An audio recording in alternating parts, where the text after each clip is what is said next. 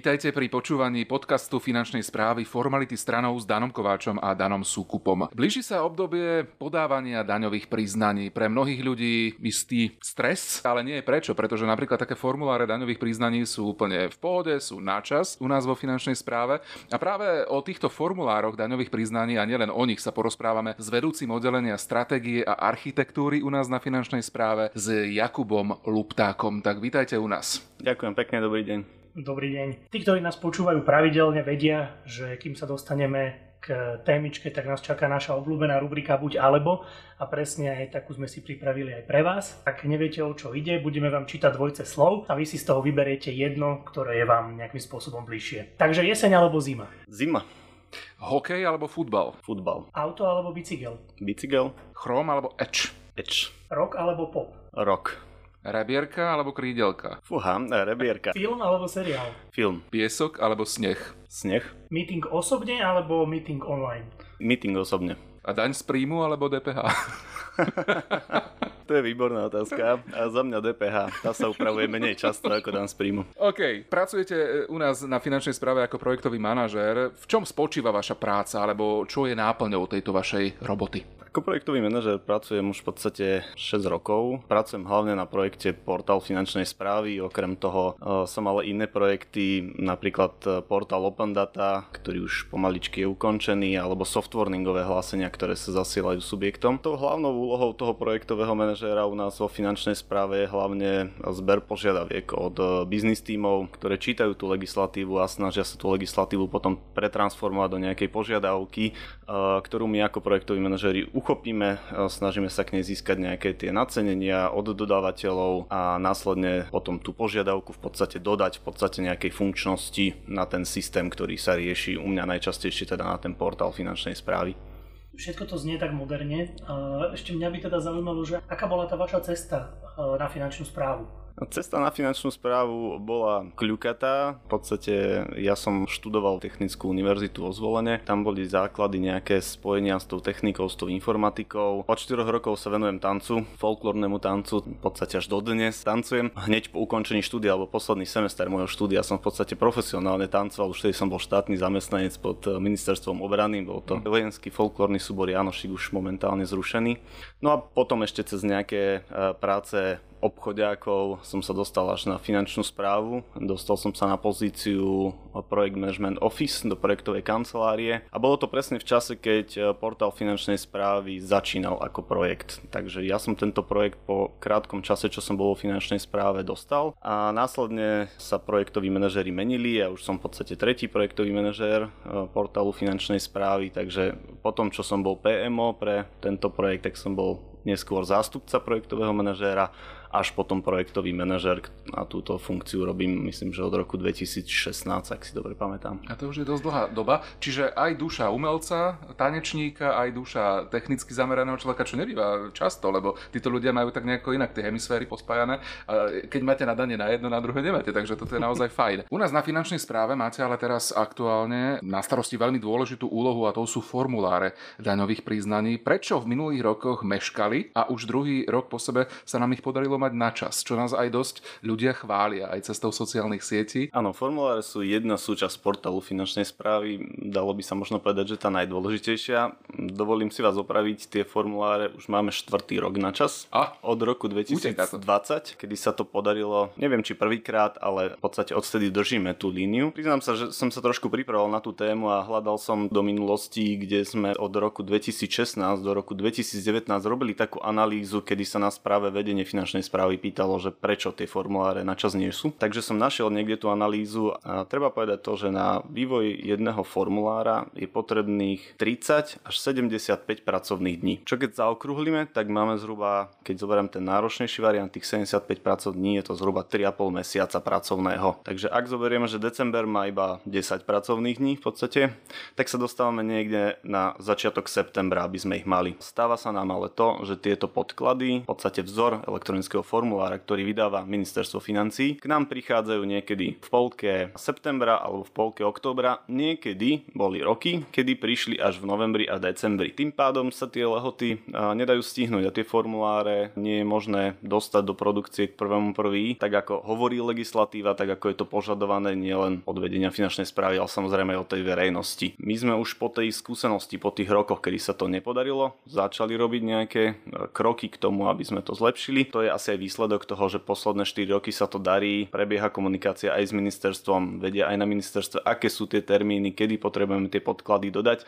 Takže sa spolupráca by som povedal zlepšila a tým pádom sa aj tie termíny vylepšili. Poďme si teraz vysvetliť celý ten proces ohľadom týchto formulárov. Vy dostanete teda ten vzor od ministerstva financí a potom čo? V podstate ten celý proces začína niekde návrhom tej legislatívy. To sa väčšinou kreuje niekde už v tých eh, prvých dvoch kvartáloch roka.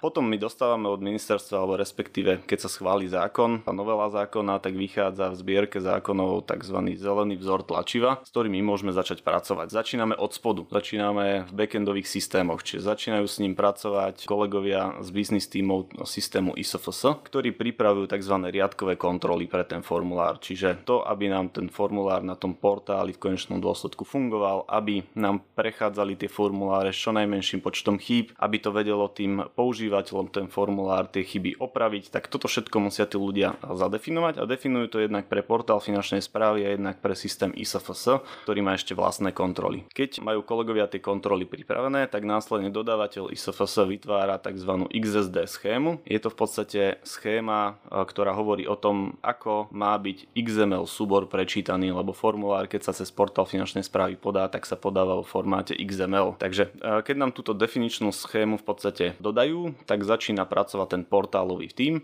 a ten portálový tím potom vytvára tú vizualizáciu toho formulára a zároveň teda zapracúva ten formulár tak, aby bol validný voči tej XSD schéme, aby to XML sa vedelo na tú XSD schému napárovať, aby sa vedeli všetky tie dáta, aby sa proste poznali, že ak tu očakávam, že tu bude napísané číslo domu, uh-huh. tak aby mi tam niekto napísal meno. Aby to ten formulár vedel odchytiť, aby sme vedeli, že v tomto riadku je číslo domu a v tomto riadku ho aj ten systém bude očakávať a ho ďalej spracuje. Zároveň popri tom ešte pracuje ďalší tým, je to tým systému Drsken, ktorý určite poznajú poslucháči, minimálne tí z finančnej správy. Je to systém, ktorý slúži na skenovanie podaní, čiže tento systém si začína vytvárať svoje funkčnosti na to, aby formuláre jednak tie, ktoré sa dajú podať papierov, aby ich vedel oskenovať a vyťažiť z nich tie dáta, aby tí ľudia potom na finančnej správe tie dáta z tých papierových podaní nemuseli typovať do toho systému, ale aby sme to vedeli elektronicky vyťažiť. A pre náš systém, pre portál finančnej správy, systém Drosken vytvára tlačové verzie tých formulárov, čiže cez portál finančnej správy si viem ten formulár iba vyplniť a viem si ho potom vytlačiť a podať ho papierovo.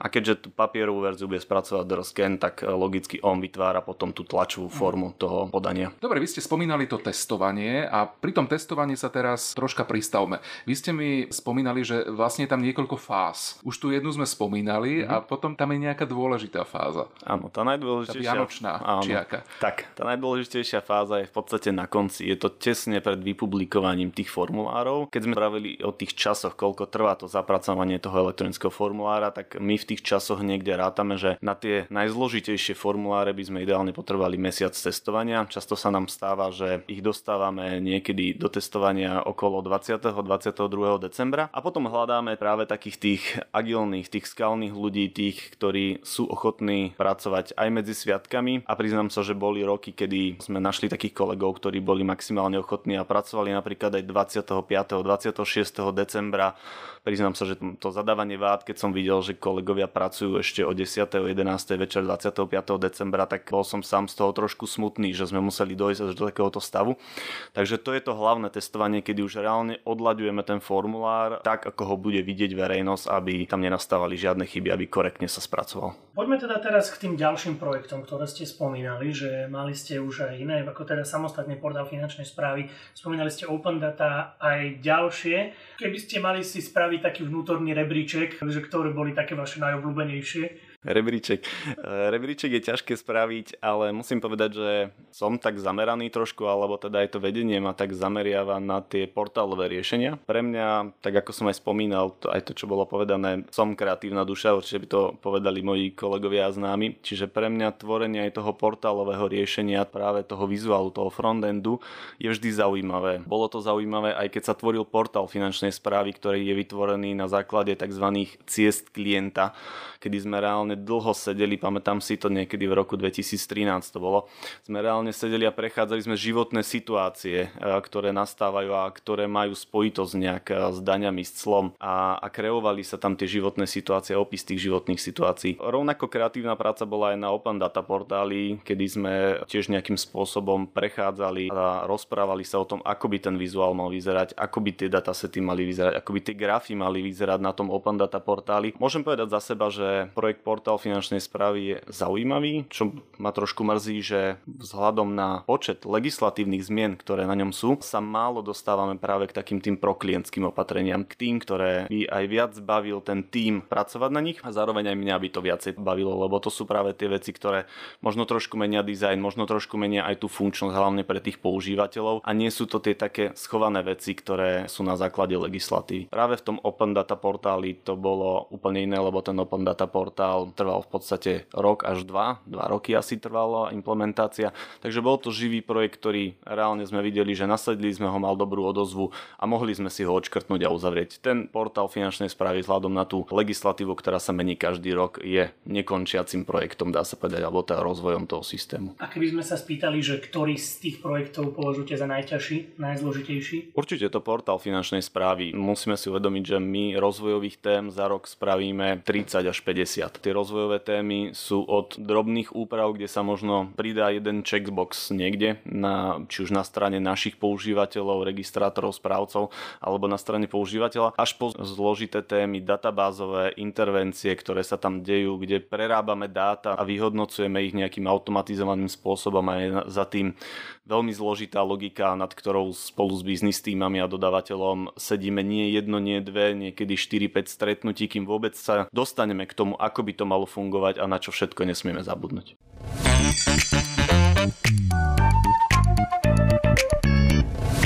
Vy ste naozaj veľmi akčný človek, aj keď vás počúvame a kreatívny, ako ste aj sám povedali. Stáva sa vám, že vám vyzvania telefón aj po pracovnej dobe, alebo relaxujete vy vôbec? Lebo ste spomínali ten tanec, spomínali ste tú prácu, neustále manažovanie, kreatíva, tak dá sa to? Dá sa to, určite sa to dá. Boli časy, je to pár rokov dozadu, eh, kedy tá látka bola nastavená veľmi vysoko u mňa, čo sa týka tej pracovnej morálky. Dvíhal som telefóny aj cez víkend. V zásade dá sa povedať, že opäť ten portál finančnej správy, keď sa k nemu vrátime, je to kritický systém, ktorý musí Aha. fungovať 24/7 a nemali sme dobre nastavené tie procesy. Ak portál finančnej správy vypadol v nedelu, zvonil telefón mne a ďalej som zháňal kolegov. Momentálne už mi ten telefón nezazvoní, máme iné procesy, kam sa dostane celý ten monitoring a to hlásenie, že ten portál nejde, tým pádom som o tohto trošku odľahčený. A moment momentálne si myslím, že mám celkom tie procesy nastavené, že viem na konci dňa zavrieť dvere na kancelárii a odísť domov a, a relaxovať. Mám dve malé deti, takže ten relax smeruje k ním. Milujem šport, preto aj tie otázky ma pobavili, keď ste tam vraveli zima, leto. Určite kolegovia a kamaráti by vedeli potvrdiť, že proste zima to sú športy, ktoré ja milujem, ski alpinizmus, lyžovanie. Takže hory sú určite miesto, kde ja rád vypadnem aj sám a kde si utriedím myšlienky, vyčistím hlavu. No a určite tanec to je niečo, čo ma vždy dokáže nakopnúť a, a, a oživiť. Máte ešte stále aj, ako ste niekde v nejakom klube? Áno, som vo folklórnom súbore Očovan v Očovej, kde ešte tancujem. A partnerka je stabilná nejaká tanečná, alebo je to tak nejak, že tam... V tých folklórnych súboroch nemáte stabilnú partnerku, tam je to skôr tak, že za dvojhodinový program vymeníte aj 5-6 dievčat, takže čo tanec, to môže byť iná partnerka. Je tam ten relax určite. Palce, teda. Keď máte dovolenku, viete mať naozaj dovolenku, alebo máte niekedy aj dovolenku s notebookom? Viem mať aj dovolenku, musí to byť ale taká dlhšia dovolenka. Zistil som, že neosvedčujú sa jedno aj dvojdňové dovolenky, kedy reálne by dalo viac času zaškoliť nejak nejaký zástup do tej problematiky, ako vybaviť možno niečo večer. Takže tá dovolenka, keď už má byť, tak určite musí trvať aspoň týždeň. Vtedy reálne si dám tú prácu, aby som niekomu vysvetlil, čo je otvorené, čo sa rieši, čo sa má riešiť, odovzdám mu tú agendu a potom sa vrátim po tom týždni dvoch a spýtam sa, že v akom je to stave a zase si to odovzdáme naspäť. Takže od dovolenky prejdeme zase opäť k práci. Kedy sa dočkáme toho, taká záľudná otázka, že minimálne daňové priznania typu A budú mať ľudia predvyplnené. Čo nám k tomu chýba? Kde je zádrhel? Tak my veríme, že sa nám to podarí. Preto, aby sme dokázali predvyplniť akýkoľvek formulár, musíme mať najprv vstupné dáta. Pre tieto formuláre sme všetky dáta zatiaľ nemali. Je pravda, že v posledných rokoch dochádza k úprave formulárov aj tým smerom, že tie dáta do finančnej správy priebežne získavame a možno teda aj práve to daňové priznanie A, ktoré ste spomenuli, v najbližších rokoch uvidíme ako predvyplnené. Nechajme sa prekvapiť. V najbližších rokoch. Dobre. Dobre, ďakujem pekne za tento pozitívny záver, lebo je to svojím spôsobom pozitívna informácia. Ďakujem aj za to, že ste nám vysvetlili, ako to celé funguje, ten proces od toho testovania až nasadzovania tých dôležitých dokumentov, lebo pre niektorých ľudí je to naozaj španielská dedina. Našim hostom bol vedúci oddelenia stratégie a architektúry na finančnej správe Jakub Lupta. Ďakujeme, že ste si našiel čas a že ste prišli sem k nám. Ďakujem pekne a ja, majte sa pekne, dovidenia. Dovidenia. Dovidenia. Páči sa vám náš podcast Formality stranou? Ste zvedaví aj na ďalších zaujímavých hostí, ktorí sme už stihli vyspovedať? Tak nech sa páči. Všetky epizódy nájdete na platformách Anchor, Spotify, Google Podcast aj Apple Podcast. A ak ste zamestnancom finančnej správy, nájdete nás aj na intranete či na ploche vášho počítača v priečinku Media FS.